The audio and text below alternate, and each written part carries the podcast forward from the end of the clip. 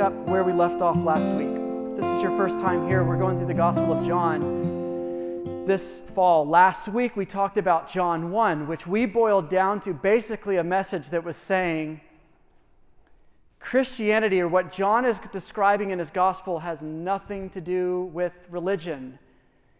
He essentially said in chapter 1 that if you take all of the religions, and religions like secularism, which is a faith based practice, or moralism or spiritualism, if you take all of those and you take the lowest common denominator of what they're all saying to you, all of them are saying, Leave the darkness, come to the light, be enlightened.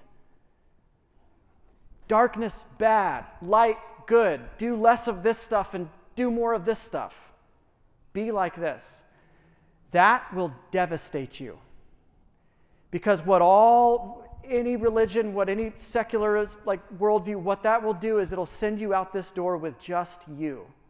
Even if it's Southern Christianity that talks a lot about following Jesus' example, but never talks about Jesus giving his life to make you new.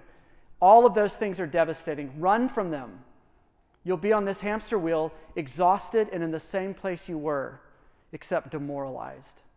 That's darkness. When John says the light came into the darkness, he means that stuff too. Christianity is antithetical, it's totally different from that.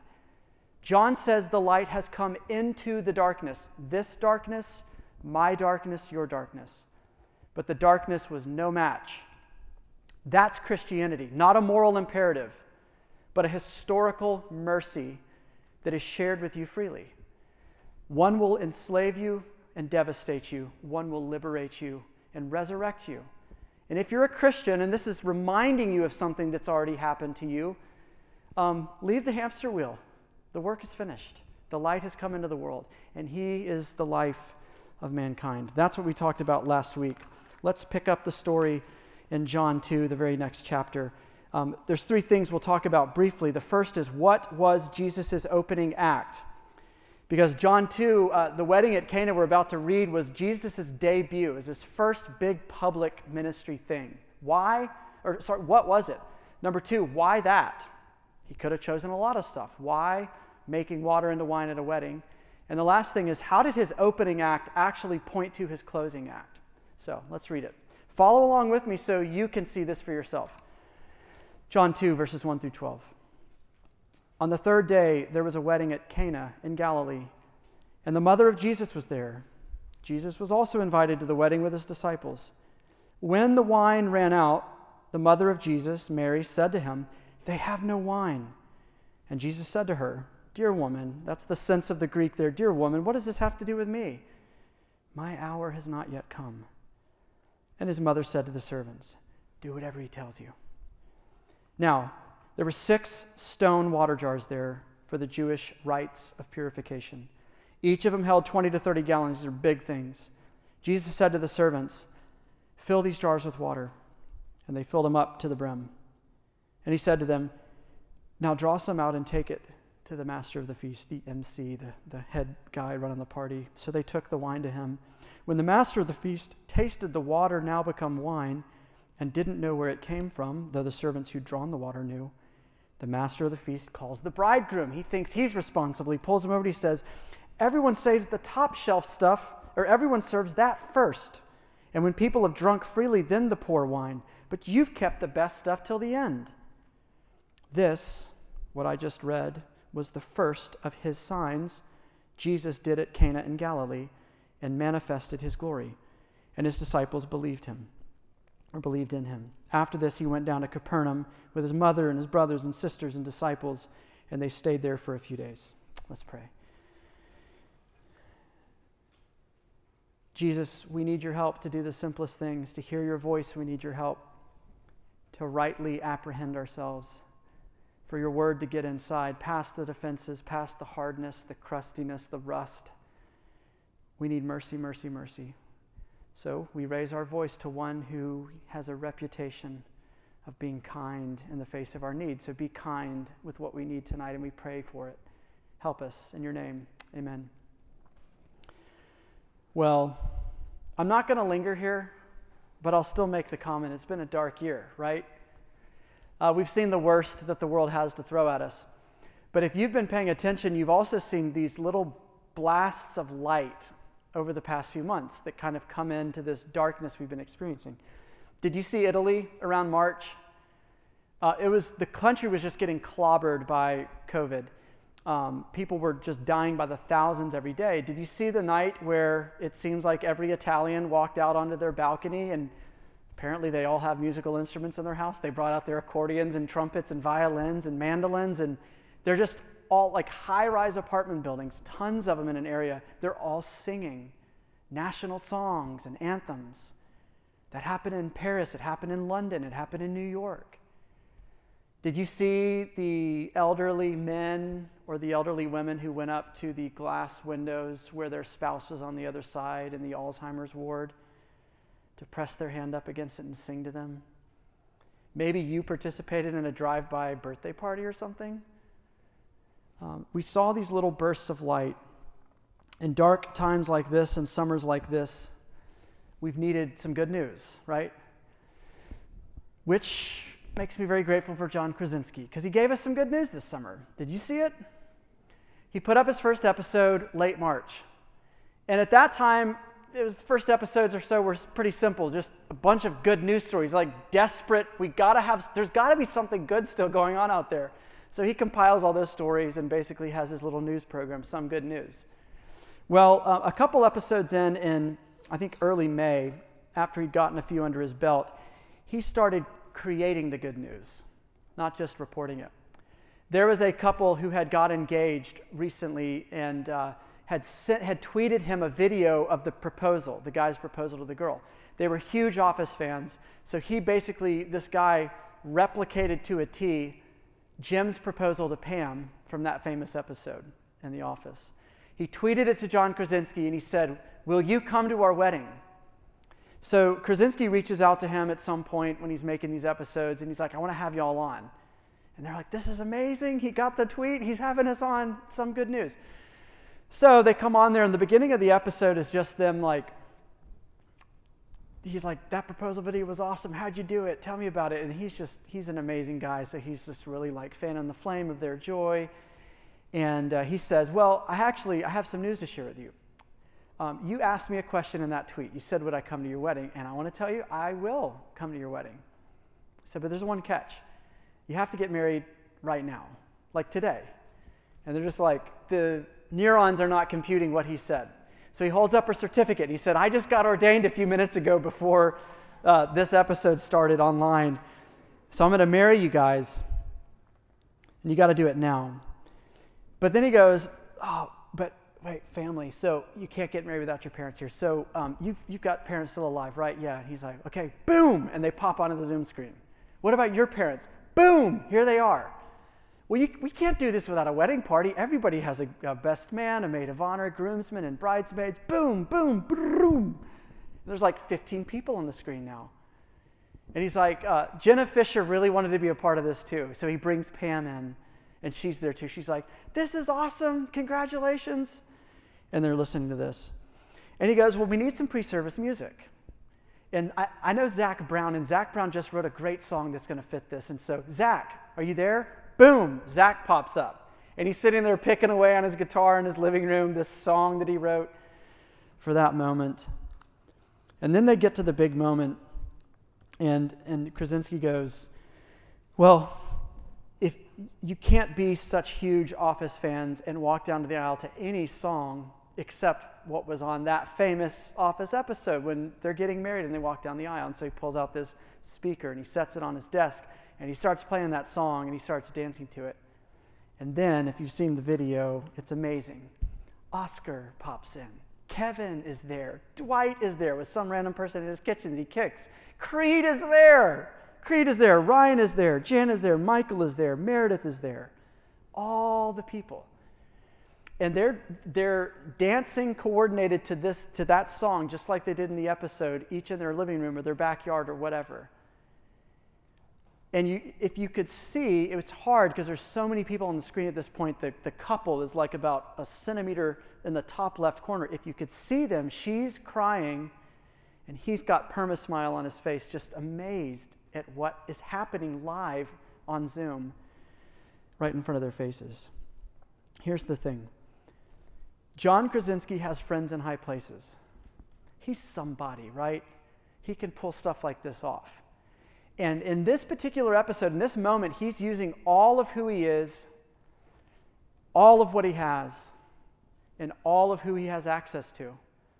And he's leveraging it. He's putting it out there, he's putting it on the line to smuggle some joy into the disappointment of this couple that gets married in a pandemic and can't really get, or sorry, engaged but can't get married, and how to keep postponing it and he smuggles in light into this darkness, good news into this bad news. And I don't know for how long, but probably for months, he banished the darkness.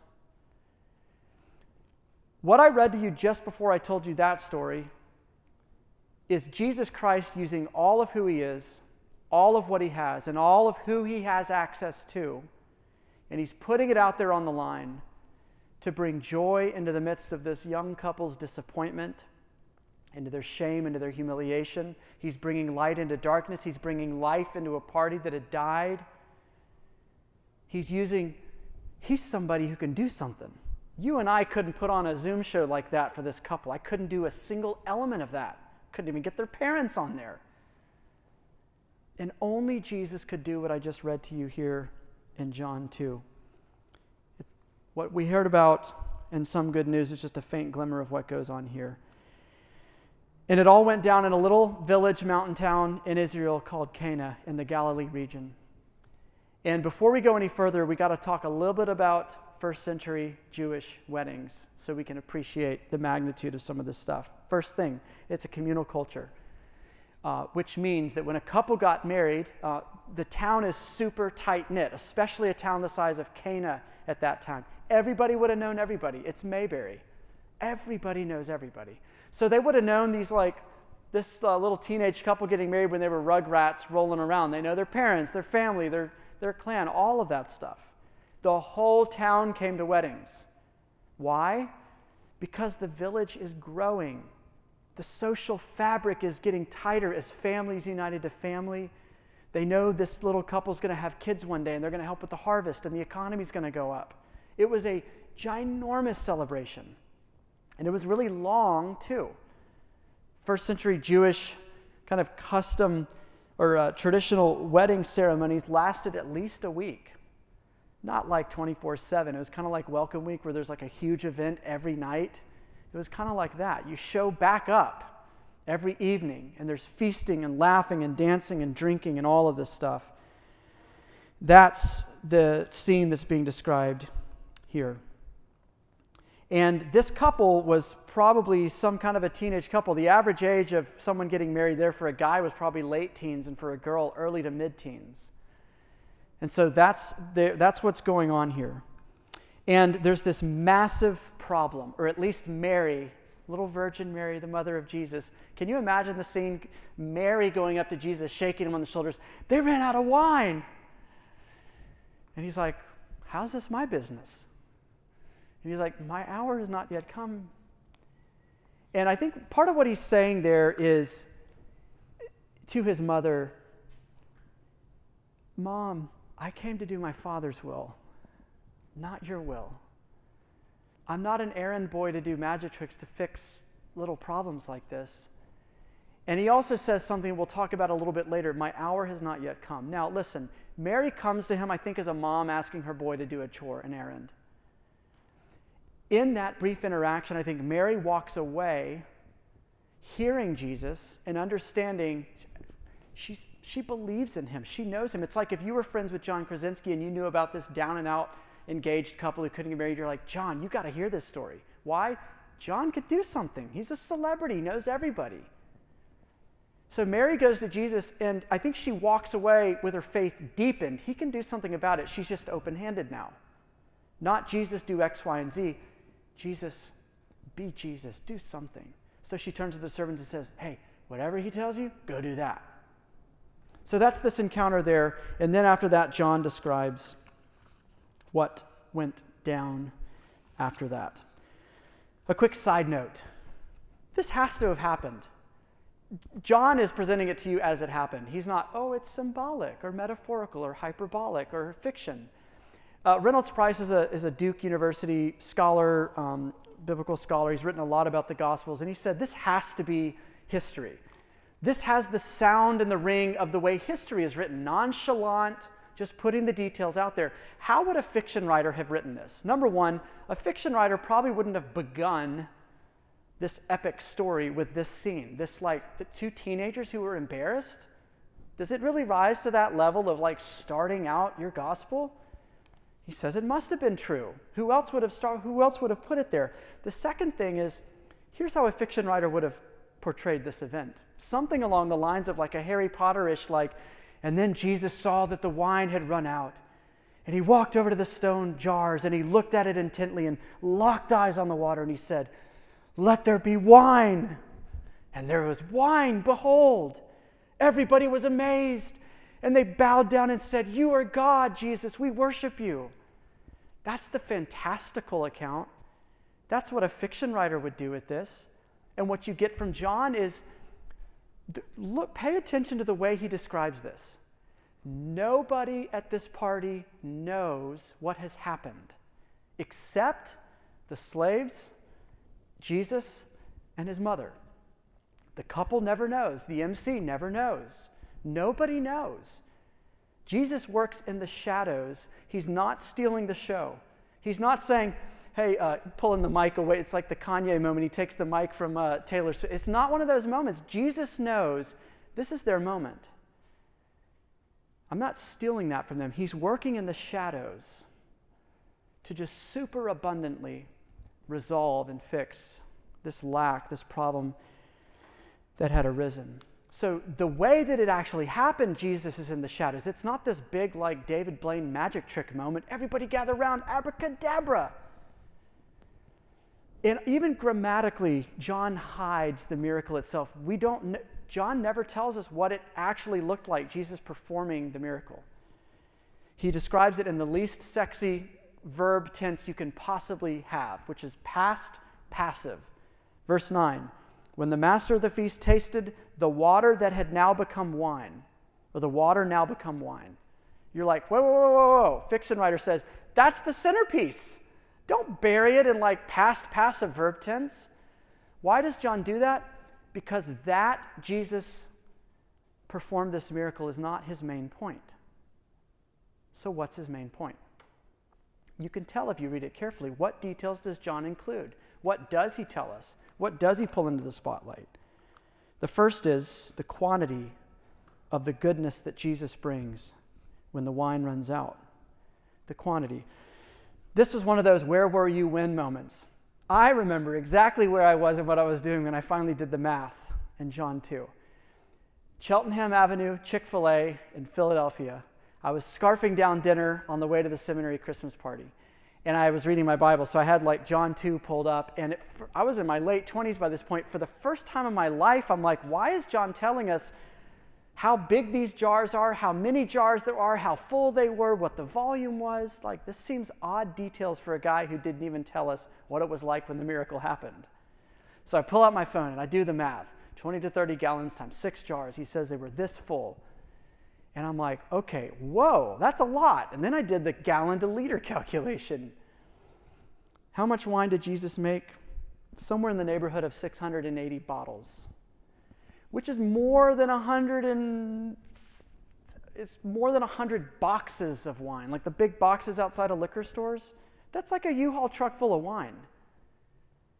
So, okay, this is probably going to be a big detail that's going to factor into the significance and the meaning of this miracle that Jesus is doing. He's bringing a superabundance of wine. And it's not just any wine. What other detail does John draw attention to? He spends a lot of ink talking about what happens once the water had been turned into wine. They take it to the sommelier, the, the guy in the room that knows wine, who can sniff two buck chuck from 10 miles away and turn up his nose. This guy knows top shelf liquor. So they bring it to him. He's an MC, he does this for a living. And he says, Where has this been the whole time? You did it all backwards, groom. You're supposed to get this stuff out there before they get drunk and can't taste it anymore. This is the best stuff I've ever had. John is drawing attention not just to the quantity of the goodness, that Jesus brings when the wine runs out, but the quality. Also, the effect. What's the effect of this miracle? Um, well, they didn't even know it because they didn't know a miracle had happened, but the party goes on. Jesus, Jesus didn't just save the night. I mean, he finances this thing into the next month. They're like, I guess we got to keep coming back next week. We got a lot to finish drinking. He bankrolls this thing, he elongates the party, deepens the joy. He saves this little teenage couple from mortifying humiliation. Remember, the whole town is there. It's your most public moment of your entire life. Running out of wine, like they did, is like getting your pants pulled down in that very moment, and everybody sees your embarrassment.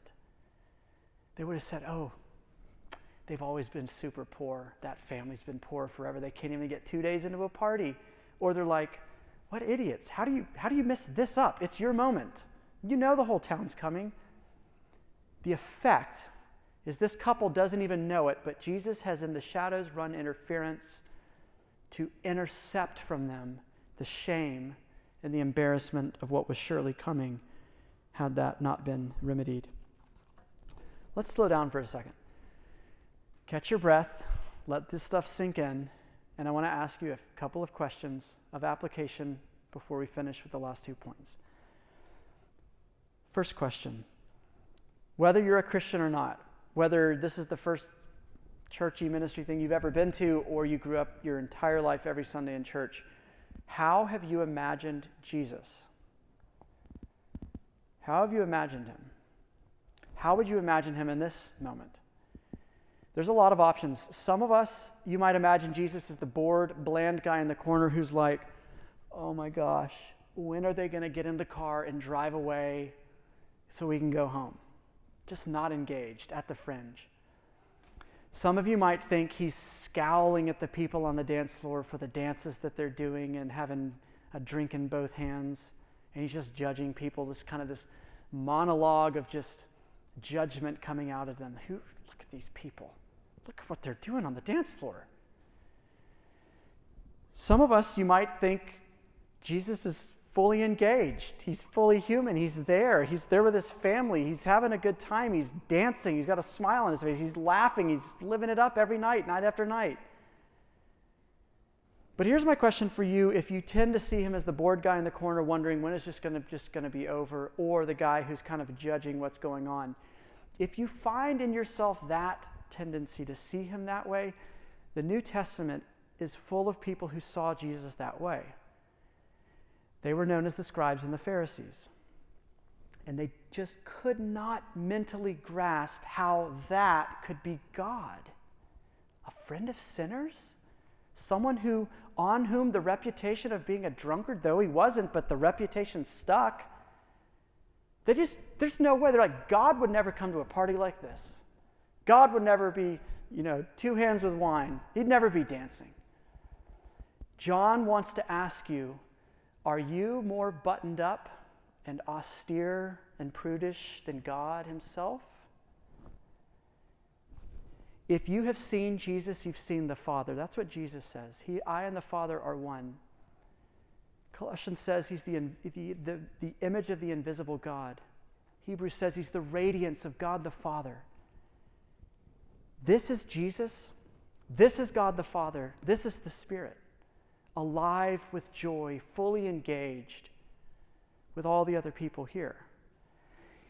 If you, if you can't imagine a, a God who celebrates, a God who enjoys being around people like this, there's a theological problem. And it's of the same strain of what went through the Pharisees' hearts. And we've got to address that. And John is helping you by showing you Jesus right out of the gates among his people, deepening their joy in this moment. Now, some of you are thinking, this is the best sermon I've ever heard. God, is, Jesus came to party. He did what? He made how much? Your math's got to be wrong. And you're like, you're imagining like the gates to downtown just opening up in like shimmering bars and parties Jerry Moorhead does not want you going to. And this, question, this, this passage asks you a different question. The question John asks you, or Jesus asks you, is Don't you know the wine always runs out? don't you know at the end of every raucous night downtown with you and your boys, you and the girls, don't you know it's followed by a morning where you just know it's just hollowness? Where deep down you know the only reason we're friends is because we have this kind of faux camaraderie that we've developed on these escapades, but I'm so lonely. That's what John asks you in that particular moment is don't you know the romance always runs out? Don't you know the GPA and what it's able to do for you in your life is going to run out in a year or two because nobody really cares what your GPA was after that first job? It says, Don't you know that's running out very, very fast? Don't you know your health is running out? Don't you know your earning potential is going to run out one day? Don't you know your body is going to run out? Don't you know social status or social satisfaction is going to run out? And where are you going to run when the wine runs out? Where do you run when the friendship runs out, when the romance runs out, when the, the escapade downtown wears off, or you graduate and that's not socially acceptable anymore? Where do you go when it all runs out? Do you make a, a subconscious beeline to Jesus Christ like Mary? Not so much, I need more wine, but Jesus, we need you to be you in this moment. Those are great those are those are deep questions, they're cutting questions that lie on all of us. Where do we run when the wine runs out? I know I said this would be a little rest, a little pause. It might not have been restful, but let's push on to these last two points quickly. We talked about what was his debut, his first act, but why? Why a wedding? Jesus could have chosen anything he could have walked on water. He could have like levitated over a river or like flown or something to be like, hey, I'm God. He could have kind of gone up and done some giant teaching. John says he chose this to be this first sign to manifest his glory, to, to show himself for who he is. He chose this. Why this? Why the water into wine? Why at a wedding? Uh, what was he signaling? Because a sign, like if this is a sign that says Grand Canyon six miles ahead, this isn't the Grand Canyon. All it says is it lies ahead. The yield sign is before you need to yield. It says, hey, coming up, you're going to need to yield. If this is a sign, it means this event is not, not always not all just about this event. It's pointing to something that's extremely relevant to you, something that lies ahead on the path. Here's what he's pointing to. So, that Christmas party, go back to that with me. My seminary Christmas party, I finished my dinner. I'm like, oh my gosh, that's a lot of wine. I walk into the party. All the professors are there, all the, my, my fellow students, all my friends are there, and it's at a house. It's like a huge house party. I walk in there and I run immediately into Mike Kelly, who's my Old Testament professor. And Mike's awesome. He was a friend, just an incredible guy. And I, I go straight up to Mike and I was like, Mike, did you know how much water Jesus made into wine in Cana? And he, without missing a beat, his eyes get this big and he goes, Have you read Amos 9? And I was like, I didn't know there was an Amos in the Bible. No. So he got from memory, he reads this Amos 9 13, written hundreds and hundreds and hundreds of years prior to the wedding at Cana. Behold, the days of the Lord are coming, Amos wrote, when the plowman shall overtake the reaper and the treader of grapes, him who sows the seed. The mountains of Israel will drip with sweet wine and all the hills will flow with it. They'll be so saturated by this abundance of wine, so soaked in it, they can't absorb more. It's just flowing right over the top now. I will restore the fortunes of my people. And then in Joel chapter 3, verse 18, Joel says something similar. And in that day, that day that the Messiah comes, that God enters in to restore the fortunes of his people, to make the bad stuff go away, the sad stuff come untrue to establish his reign. He says, In that day the mountains shall drip sweet wine, and all the stream beds of Judah shall flow with water, and a fountain shall come forth from the house of the Lord. Jews, looking back at the wedding in Cana incident in retrospect, the pump was primed. They knew a mark of the Messiah, a sign that he's here, finally. Finally, the darkness is going to be banished and conquered the sign, the mark, the signal was a superabundance of wine. Festival wine, celebratory wine. That's really what wine is for. having parties with people and feasting and celebrating. And that was the mark of the Messiah coming, that God was going to finish what he started through Jesus, the Redeemer. That's what Jesus was signaling. But that only answered half of our question. That answers the why water into wine stuff. But why, what about the, at a wedding? At a random teenage couple's wedding? I don't even know how well Jesus knew these people. And it, it seems like he didn't show up there planning to do this. He was kind of dragged into it by mom. Why a wedding? Because the Messiah was never just going to be this teacher or leader or healer. The Messiah was never even just going to be the one who resurrects you out of spiritual and physical death and makes you new again and alive to God. He was all of those things, but you know what else the Messiah was always prophesied to be? A bridegroom for the people of God.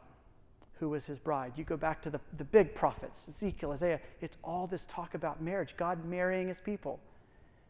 So Jesus isn't just signaling, I'm the Messiah, he's signaling, I'm the groom. That's why this is going down at a wedding. Who are his people, if you're wondering? John said it last week. Everyone who receives Jesus, he gives the right to become children of God. Everyone who believes in him.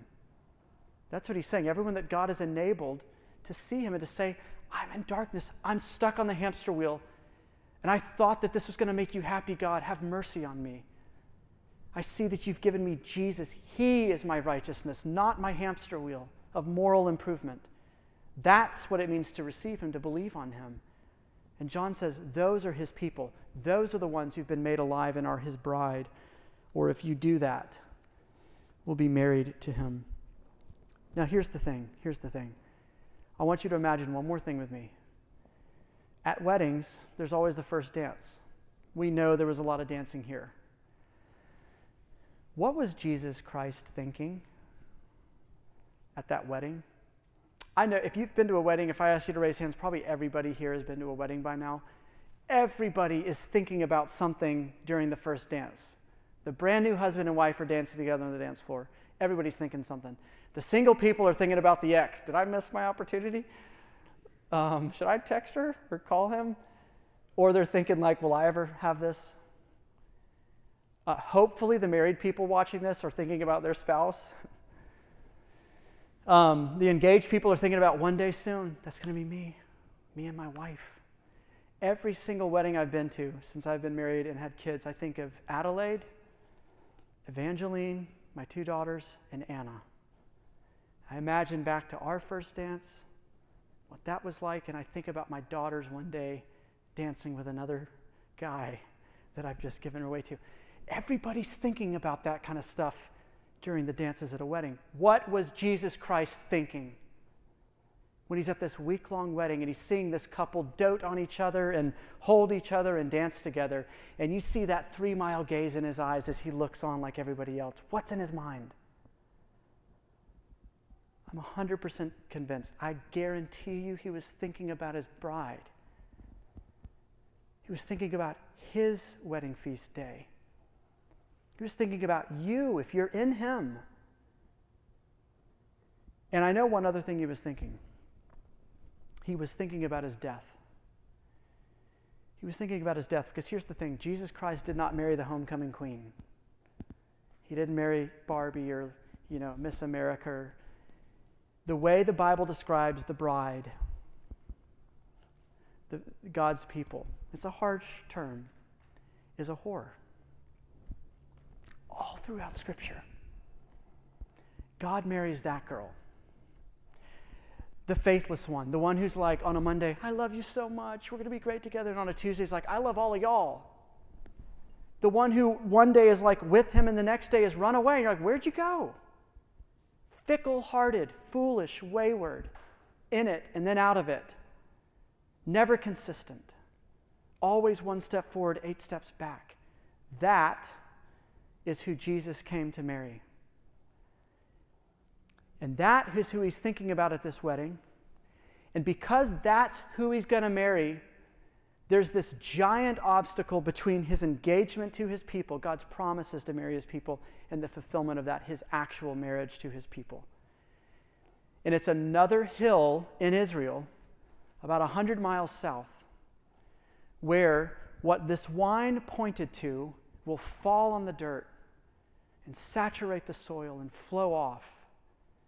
John is writing this 60 years after Jesus ascended, it was crucified. John saw it, was resurrected, and descended. The church has been kind of up and running for 60 years. They've been practicing the Lord's Supper just like Jesus told them. This wine isn't simply pointing to the wine at that wedding, it's pointing to the purifying blood of Jesus. The Jews would have found it so odd that, he, that they're drinking wine out of these really serious ritualistic ceremonial jars that hold cleansing water. Those jars is what you would wash the uncleanness off before you entered the house. It was signaling to you, you're not clean, you're dirty. You need to be clean before you can come in. And now they're drinking festive wine out of it. Jesus is signaling that wine, my blood, is what cleanses you, purifies you. Though your sins are like crimson, I'll wash them as white as snow. They'll be like wool. He's not just elongating the party and deepening your joy, He is accomplishing your purification that He might marry you. This is the last thing I'll say. Jesus doesn't marry the lovely girl. He marries the unlovely girl, and by marrying her, makes her lovely. He doesn't marry the lovable girl. By loving her, he makes her lovable. I don't know if you've ever met a couple where you kind of didn't like one of them. You're like, oh, but she's awesome, or he's awesome. And you're like, why is she with him, or why is he with her? And the way that they love the other and talk about the other and honor the other raises this person in your estimation. Their love makes them lovely. It's not because they were lovely they loved him. That is Jesus and his people. That's what's being signed and signaled at the wedding at Cana. That's why Jesus chose this to be the sign that shows you who he is. Let's pray. Lord Jesus, we need your help.